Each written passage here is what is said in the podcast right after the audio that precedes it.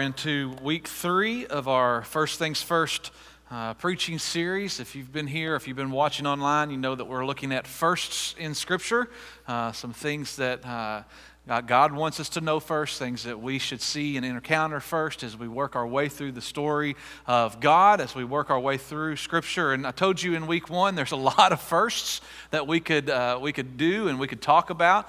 As a matter of fact, I threw TJ a curveball this week. I told him uh, this is what I, I, think last week or the week before last, these are kind of the things that are coming up. And then uh, God just completely changed my direction. And so uh, we're still talking about a first, but we weren't talking about the one that he thought we were going to talk about. Uh, and so uh, in week one, we talked about the first day. If you remember, we talked about the first day and what all God created and how He spoke into creation. And then uh, last week, we looked at the first sin and the first sacrifice. And at the end of last week, I hope what I was able to communicate is that we looked at the first sacrifice, then we looked at the last sacrifice and the only sacrifice that really mattered in Jesus and what He had done for us. And so this week, as we kind of work on, on through uh, Scripture, we're going to come on to another very familiar passage of Scripture, one that you all know by heart, one that uh, most of us would probably say, Why are we spending an entire Sunday? talking about this one passage of Scripture. And I'm going to let you in on just a quick answer to that uh, because we may know it, but we don't live it. We know it, but when it comes to actual applying it and, and making it real in our life, we just, we just don't do it. And what's crazy about, especially this one, is that we can come up with every excuse in the book. We can justify our behavior on a number of different levels. Uh, we, can, we can tell ourselves and tell God and tell anybody else why we don't, uh, why we don't live this way and why we don't do this. We can argue with ourselves. I think sometimes even argue with God that, yes, well, we meant to, but we didn't really. And it all boils down to that that no matter what excuse and what justification we give, the responsibility still stands regardless of our excuses. And so, what in the world could we possibly be talking about? From last week, if we are in the story, the unfolding story of God, then, then we're, we're going to move through uh, pretty quickly through the book of Genesis, if you think about it. We ended last week with Adam and Eve and the first sin and then the first sacrifice. And I even talked a little bit about Cain and Abel uh, at the very end of the service, kind of draw in that that wasn't the first sacrifice, that God provided the first one when they sinned. Uh, if you keep going through the book of Genesis, you're obviously going to hit Noah and the flood, right, and, and God's first promise that he would never destroy the earth like he had done so before. We get to Adam, or, or not Adam, Abraham, who uh, is later mentioned as the first prophet.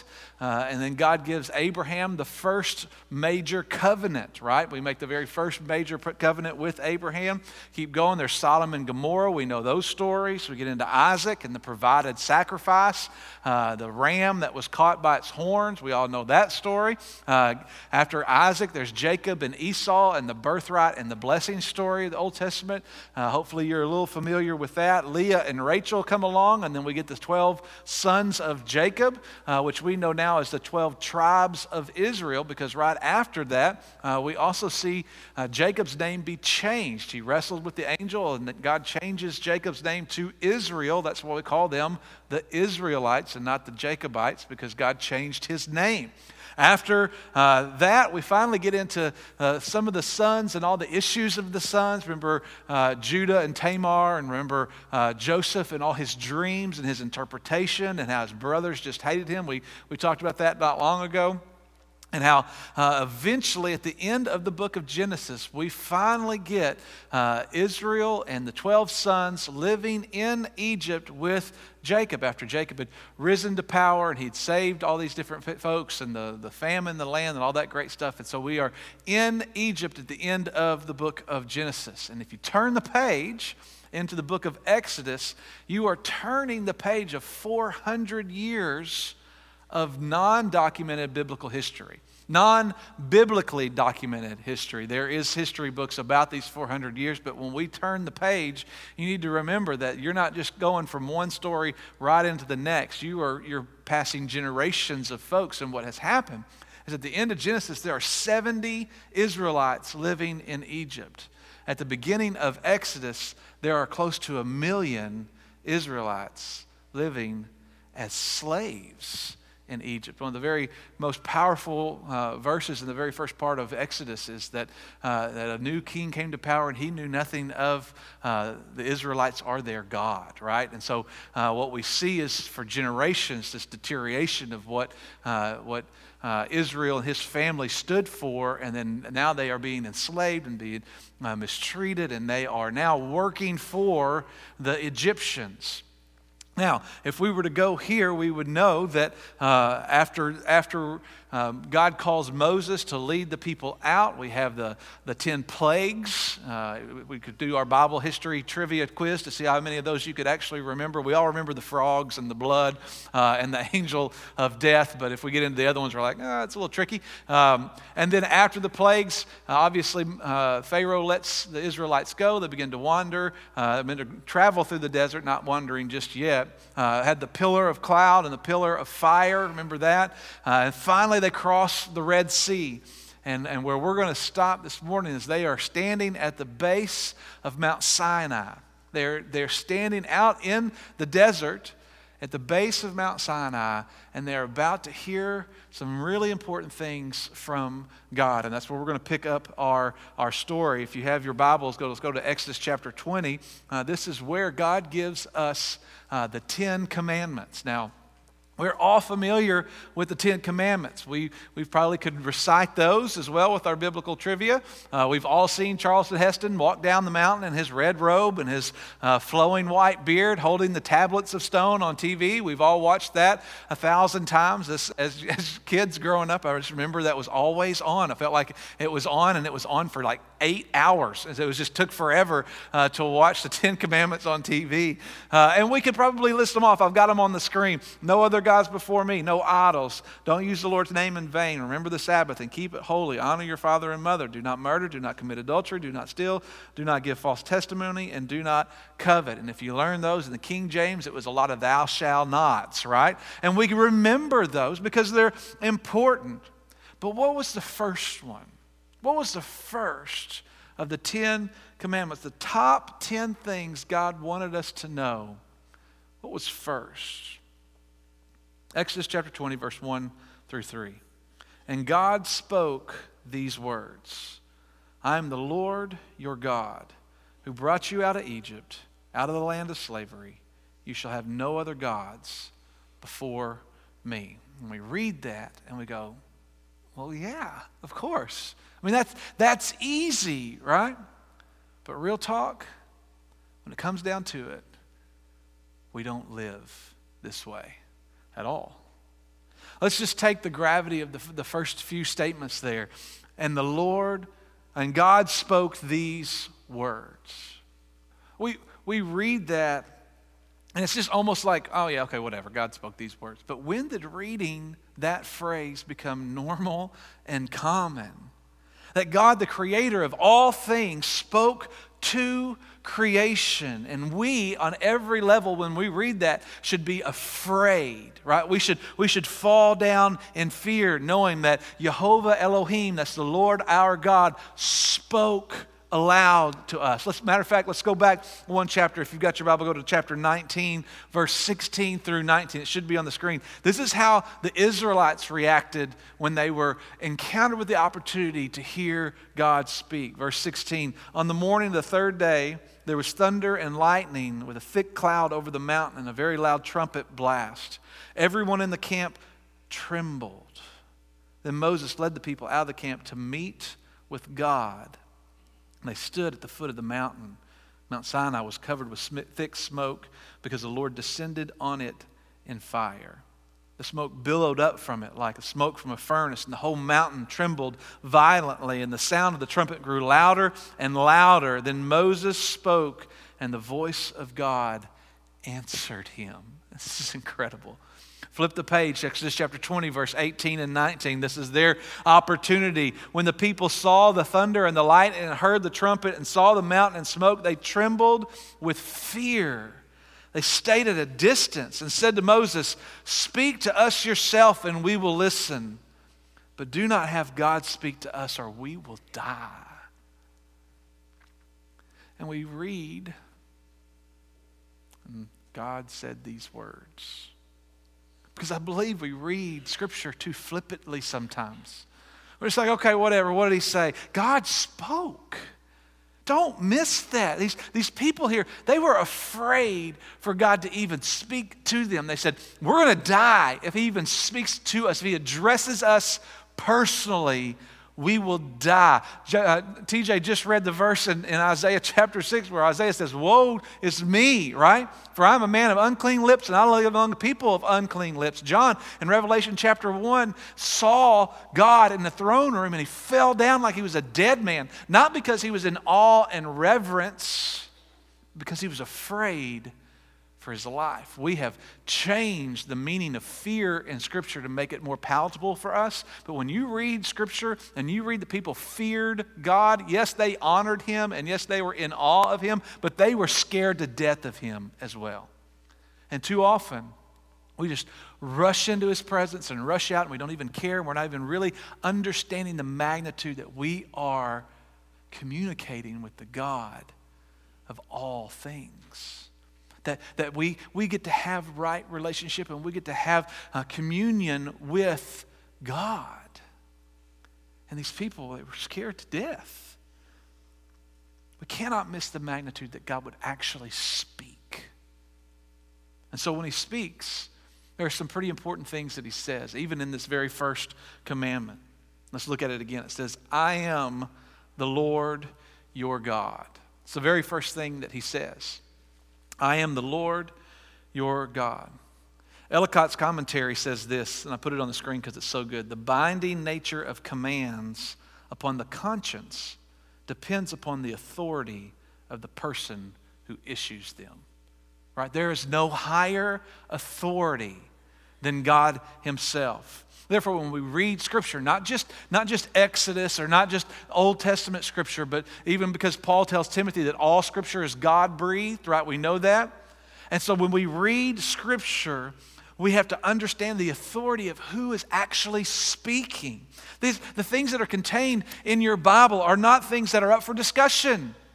They're, they're, not, they're not suggestions. They're not compromisable. They're not, they're not for you to deem as important or unimportant just because they don't fit your agenda or they don't fit your culture or they don't fit maybe your preference or your own personal desire.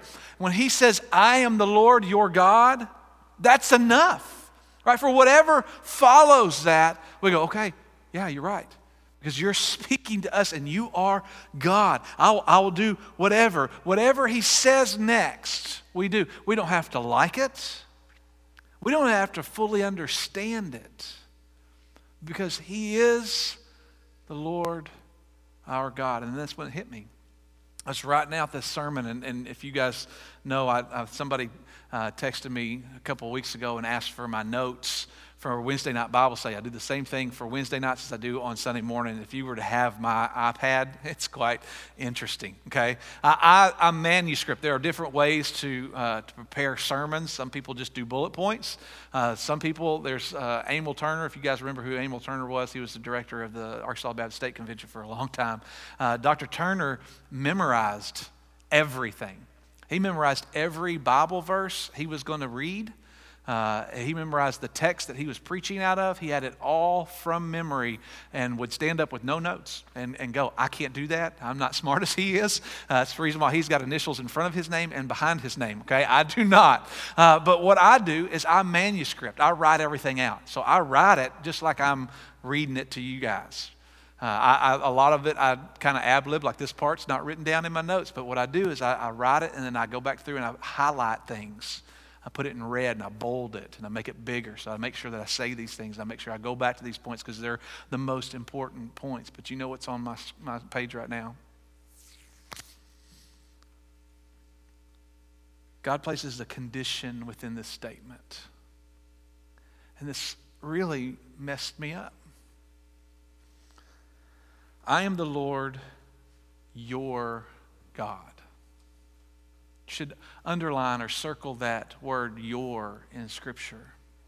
Because it really hit me this week to know that if he's not your God, I guess, I mean, I guess you don't have to really pay attention to it. You should. I mean, he's still God, whether you acknowledge it or not.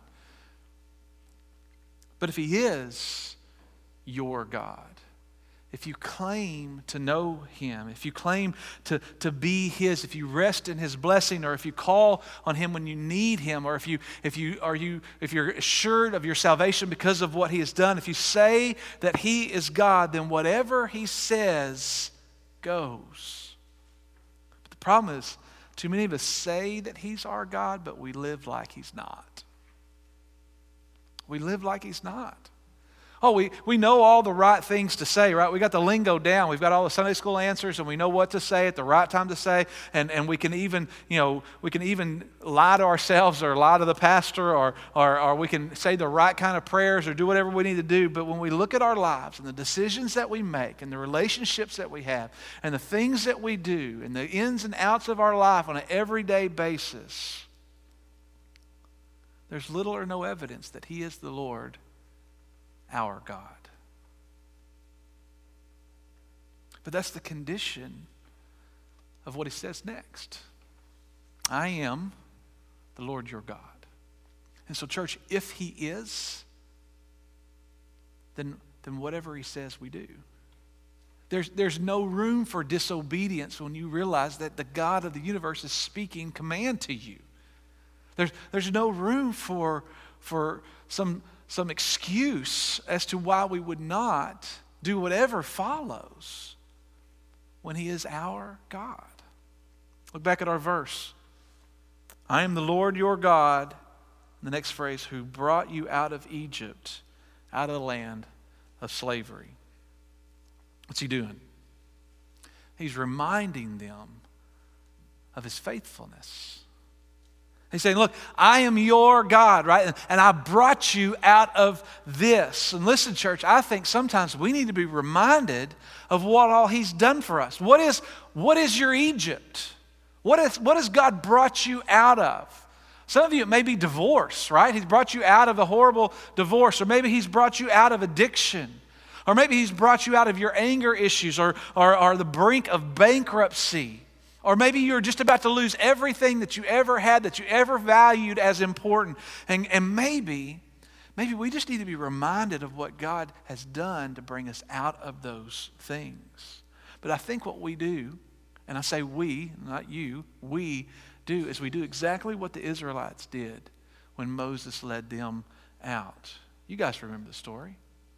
But they were slaves, right? They had very little possessions. They had very little thing of their own. They had no freedoms. They were under the burden of slavery. And as soon as something doesn't go their way, what do they do? Exodus chapter 16, verse 2 through 3, it's on the screen. In the desert, the whole community grumbled against Moses and Aaron. The Israelites said to them, If only we had died by the Lord's hand in Egypt. There, we sat around pots of meat and ate all the food we wanted. But you have brought us out into this desert to starve this entire assembly to death. Matter of fact, in Numbers chapter 14, verse 4, they said, Let's choose a leader and let's go back to Egypt.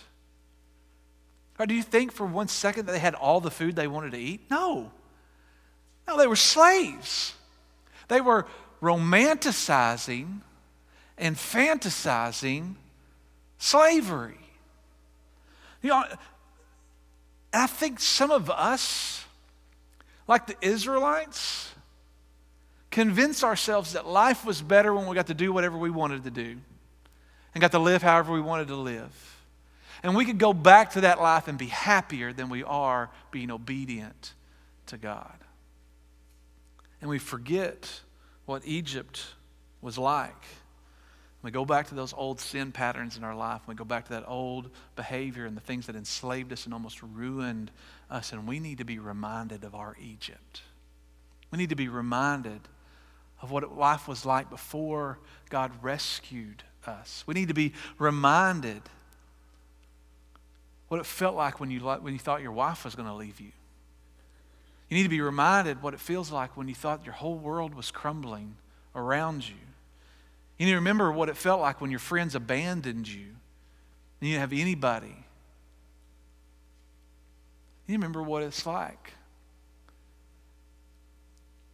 to be lonely and to be on your own. you need to remember what your sin deserves. We deserve death. We deserve punishment. We deserve hell. We deserve separation. But because of what God has done and because of the promise of who Jesus is, we have right relationship with God that we don't deserve. But too many of us want to run back to that old life, that stuff that we used to do. That stuff was that, that, that kept us in bondage for so long. And so I'd rather live like that than live in the freedom that God's given me. Too many of us have been living in God's blessing for so long we've forgotten the price that was paid for that blessing. And we need to remember our Egypt. Romans chapter 11, verse 33 says, Oh, the depths and the riches of the wisdom and knowledge of God, how unsearchable his judgments, how unfathomable his ways. For who has known the mind of the Lord to become his counselor? Who has ever first given to him that he would be repaid back to him? For from him and through him and to him are all things. For him be the glory forever. Amen. Church, sometimes we just need to sit back and go, Okay, God, I don't understand it and I don't get it, and I don't know all the ways you're going to work this out, but I'm going to trust you because life is better now in obedience than it ever was when I was in slavery. And we need to remember what it was like when we were in bondage. If we get out of the way enough, I think if we get out of our heads enough, or maybe we set aside our pride or our ego or our pretentiousness or whatever it is enough to actually do some self reflection, we, we quickly realize that we are who we are because He is the Lord our God. Has nothing to do with ourselves. We in ourselves are naturally horrible people. We in ourselves are not, we're not good enough ever. But we are who we are because of He being our God. He's the one who delivered us. He's the one who saved us. He's the one who rescued us from that bondage. So, whatever He says, he establishes his authority, he reminds us of his faithfulness, and then he gives us this command. And, church, when we read it, it's just, it's almost a no brainer. God spoke these words I am the Lord your God who brought you out of Egypt, out of the land of slavery. You shall have no other gods before me. That's point number three. It's the third thing he said. I'm the Lord, your God. I did this in your life you shall have no other gods before me. And we read that and we go, Of course not. We couldn't. With everything else that God's done, with all his faithfulness known, there's no way we could ever put anything above him. And over and over and over, Scripture reminds us not to do that, that there's nothing that compares to God. Jeremiah chapter 10, verse 6 there's none like you. 1 Samuel 2 2, there's no one holy like the Lord. Indeed, there's no one beside you. 1 Chronicles 17 20, oh Lord, there's nothing like you, nor is there any other God beside you. Philippians 3 8, Paul tells us nothing compares to the surpassing greatness of knowing Christ Jesus as my Lord. Psalm 88 8, oh Lord, there's nothing like you among the gods. Nothing compares to him. Nothing. And yet, over and over and over again, we continue to put things in priority positions over Him. I said from the beginning, this is easy, but we don't live it. This is not hard, but we complicate it. If we're honest with ourselves, we don't always live like there's no other gods before Him. So, my question to you this morning is what gets your best? I mean, the reality is we all have uh, families and we all have spouses or kids or grandkids or something. We have, we have jobs and we have responsibilities, and all those things demand our attention, and I'm all for it. Those are all good things, right? We have uh, schedules to manage, and we have relationships to manage, and we have uh, all these different things going on in our life. None of those things are bad things. But when good things outrank God things, then we've broken the very first rule. I'm going to say some things in truth this morning. Hear me in love, please. But let's talk real life stuff. Because we can talk ambiguous things all day long. We can talk about things that are pie in the sky. But when it comes down to real life stuff, hear me. If you're teaching your kids more about sports than you are about Jesus, then you've broken the first rule. If you'll rearrange your schedule Change your routine, sacrifice your weekends, and oftentimes put yourself and your family in a financially tight spot for travel ball, but you just can't seem to make it to church and can't serve on Wednesday nights and you certainly don't biblically tithe because you can't afford it, that you've broken the first rule. Let's get deeper. If you've been delivered from sin and you've had areas of your life restored and you've regained trust and God has proven himself faithful to you, and you want to run back to Egypt, and you start inching your way back to things that you've that have held you in bondage, or you start entertaining the very thing that enslaved you, then you've broken the first rule. If your own feelings of acceptance with a group of people or your inclusion in social events means that you either participate in behavior that you know directly contradicts the Word of God or you excuse that behavior in other people's lives just so that you are included or a part of or accepted by, then you have broken the first rule. And real talk, this is a hard one, especially today.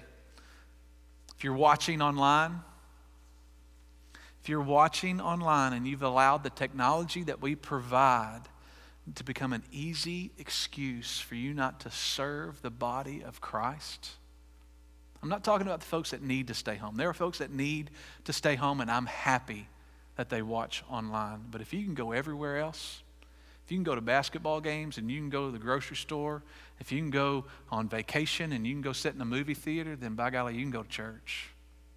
And you've allowed ease and convenience to creep its way into a place where you've broken the first rule. And you say, Matt, just because I do those things doesn't mean I don't love Jesus. I'm not saying you don't. I'm just asking, is he first? Is he first? In the position that he just asked us in the top 10 things that I need you to do, keep me first. And I think for a lot of us, it's a battle. Is he first or is our leisure first? Is he first or is convenience first? Is he first or is our schedule first? Is he first or acceptance and inclusion with others first? Here's my last thought, and I'm going to wrap this up. And I believe this. I believe that too many of us love God and we love Jesus. We just don't put him first. We just don't. We got other things. And we say, maybe not first, but he's in top five. Oh, if, if we were to rank things in our life, easily top five. But the first commandment, the first thing that God wanted us to know about living for Him is to put Him first. And the sad thing is, if we were completely oblivious of the Ten Commandments. Like if we, we never even heard of their existence, we didn't even know that they were a thing. But you knew who God was. And, you, and you, you knew who Jesus was, and you accepted salvation and all that stuff, but you had no idea about the Ten Commandments. So I came to you and I said, Listen, God said a long time ago there were 10 things. That, that if we were saved, if we were living for Him, if we just did these 10 things, that we would be doing pretty good. I mean, we'd be, we'd be way above the, the fray here. We'd be, we'd be living really, really well. You'd all say, 10? That's it? 10 things? And I say, yeah, they're like, don't murder and don't steal. And you're like, well, that's easy. I can do those 10 things. Anybody can do 10 things.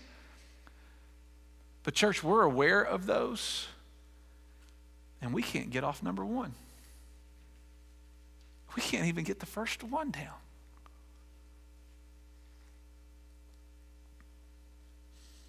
Here's the kicker, and this is what really broke me. I was writing on Thursday trying to wrap this thought up, and like I told you, I, I changed gears in the middle of the week, and, and so I had to rewrite. And as I, I realized, how do I, how do I finish this? And, and then it kind of just, I just sit in my office, almost apologetically talking to God. Because of all the things that we put above Him, and He asks us just to keep Him first. I, I remembered and I read back that before He ever gave the Ten Commandments, before anybody was actually accountable to the law, God already loved his people and he called them his own. If you've got your Bible, flip back to chapter 19 again. This is before the Ten Commandments, chapter 19. This is a longer passage, six verses, y'all. It's on the screen, I think. Uh, verse 1. In the third month after the Israelites left Egypt, on the very day they came to the desert of Sinai. After they set out from Rephidim, they entered the desert of Sinai, and the Israel camped there in the desert in front of the mountain. Moses went up to God, and the Lord called to him from the mountain and said, This is what you are to say to the house of Jacob, and what you are to tell the people of Israel. You yourselves have seen what I did to Egypt, how I carried you on eagle's wings and brought you to myself. Now, if you obey me and fully keep my covenant, then out of all the nations you will be my treasured possession. Although the whole earth is mine, you will be for me a kingdom of priests and a holy nation. This is the words you are to speak to the Israelites.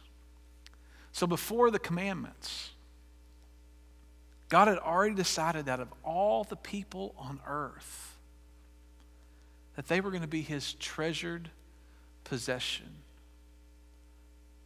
If you've been in Wednesday night Bible study, you know that's my favorite Hebrew word. It's the favorite Old Testament word. It's, it's the Old Testament word says, Masegula. You are my segulah. You are my treasured possession, my most favorite thing. Before, church, before God ever asked us to put Him first, He put us first before he ever commanded the people in the desert to just love me first, he already loved us first. And all he asks in return is that we do the same thing for him. Before you were ever saved, before you were ever in, in this desperate position to be rescued out of your Egypt, God already loved you first. Before you ever did anything good and right and for Him, He already loved you first. And all He's asking is just put me first. Like I put you first. I loved you first. Will you just love me first? How dare we not? How dare we make excuse of how we have to manipulate our schedule to put him first? How dare we ever have to change something in us to remind ourselves to love Him first when He loved us first. It's the very first of the Ten Commandments. So, my question to you this morning as we wrap up is this very simple What's your first? What's getting your best? What, what is it?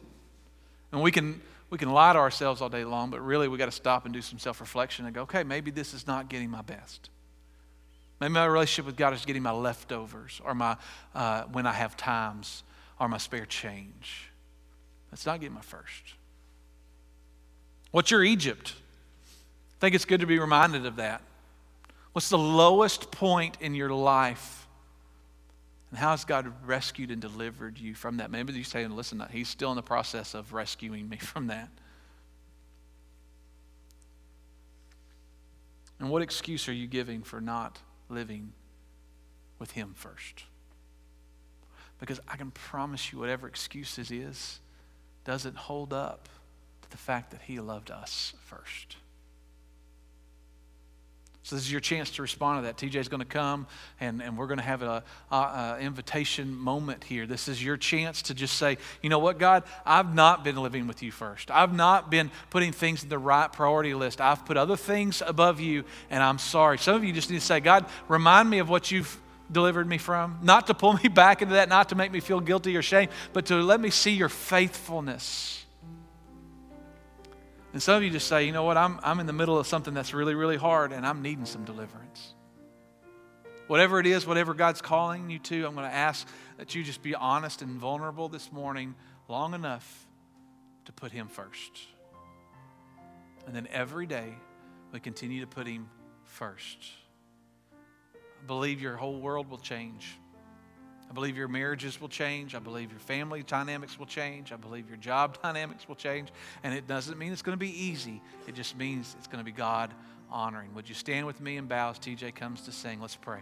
Father, we love you and we thank you for loving us enough to put us first. And so, Father, we just pray.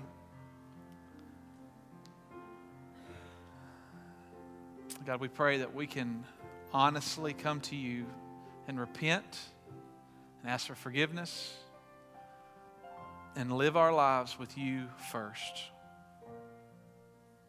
The Bible says, out of all the nations on the earth, you chose the Israelites. God, out of all the people on earth, you chose us. We are not worthy of your salvation. We are not worthy of right relationship. But Father, we want to continue to live life with you first, to show our dependence, to show our obedience, to show our need, deep need for you. God, whatever you are revealing to us in this moment, God, whether it's our need, whether it's our priorities, or whether it's our Egypt that we need to be delivered from, God, be real to us in these few moments and help us respond in truth. It's in Jesus' name we pray. Amen.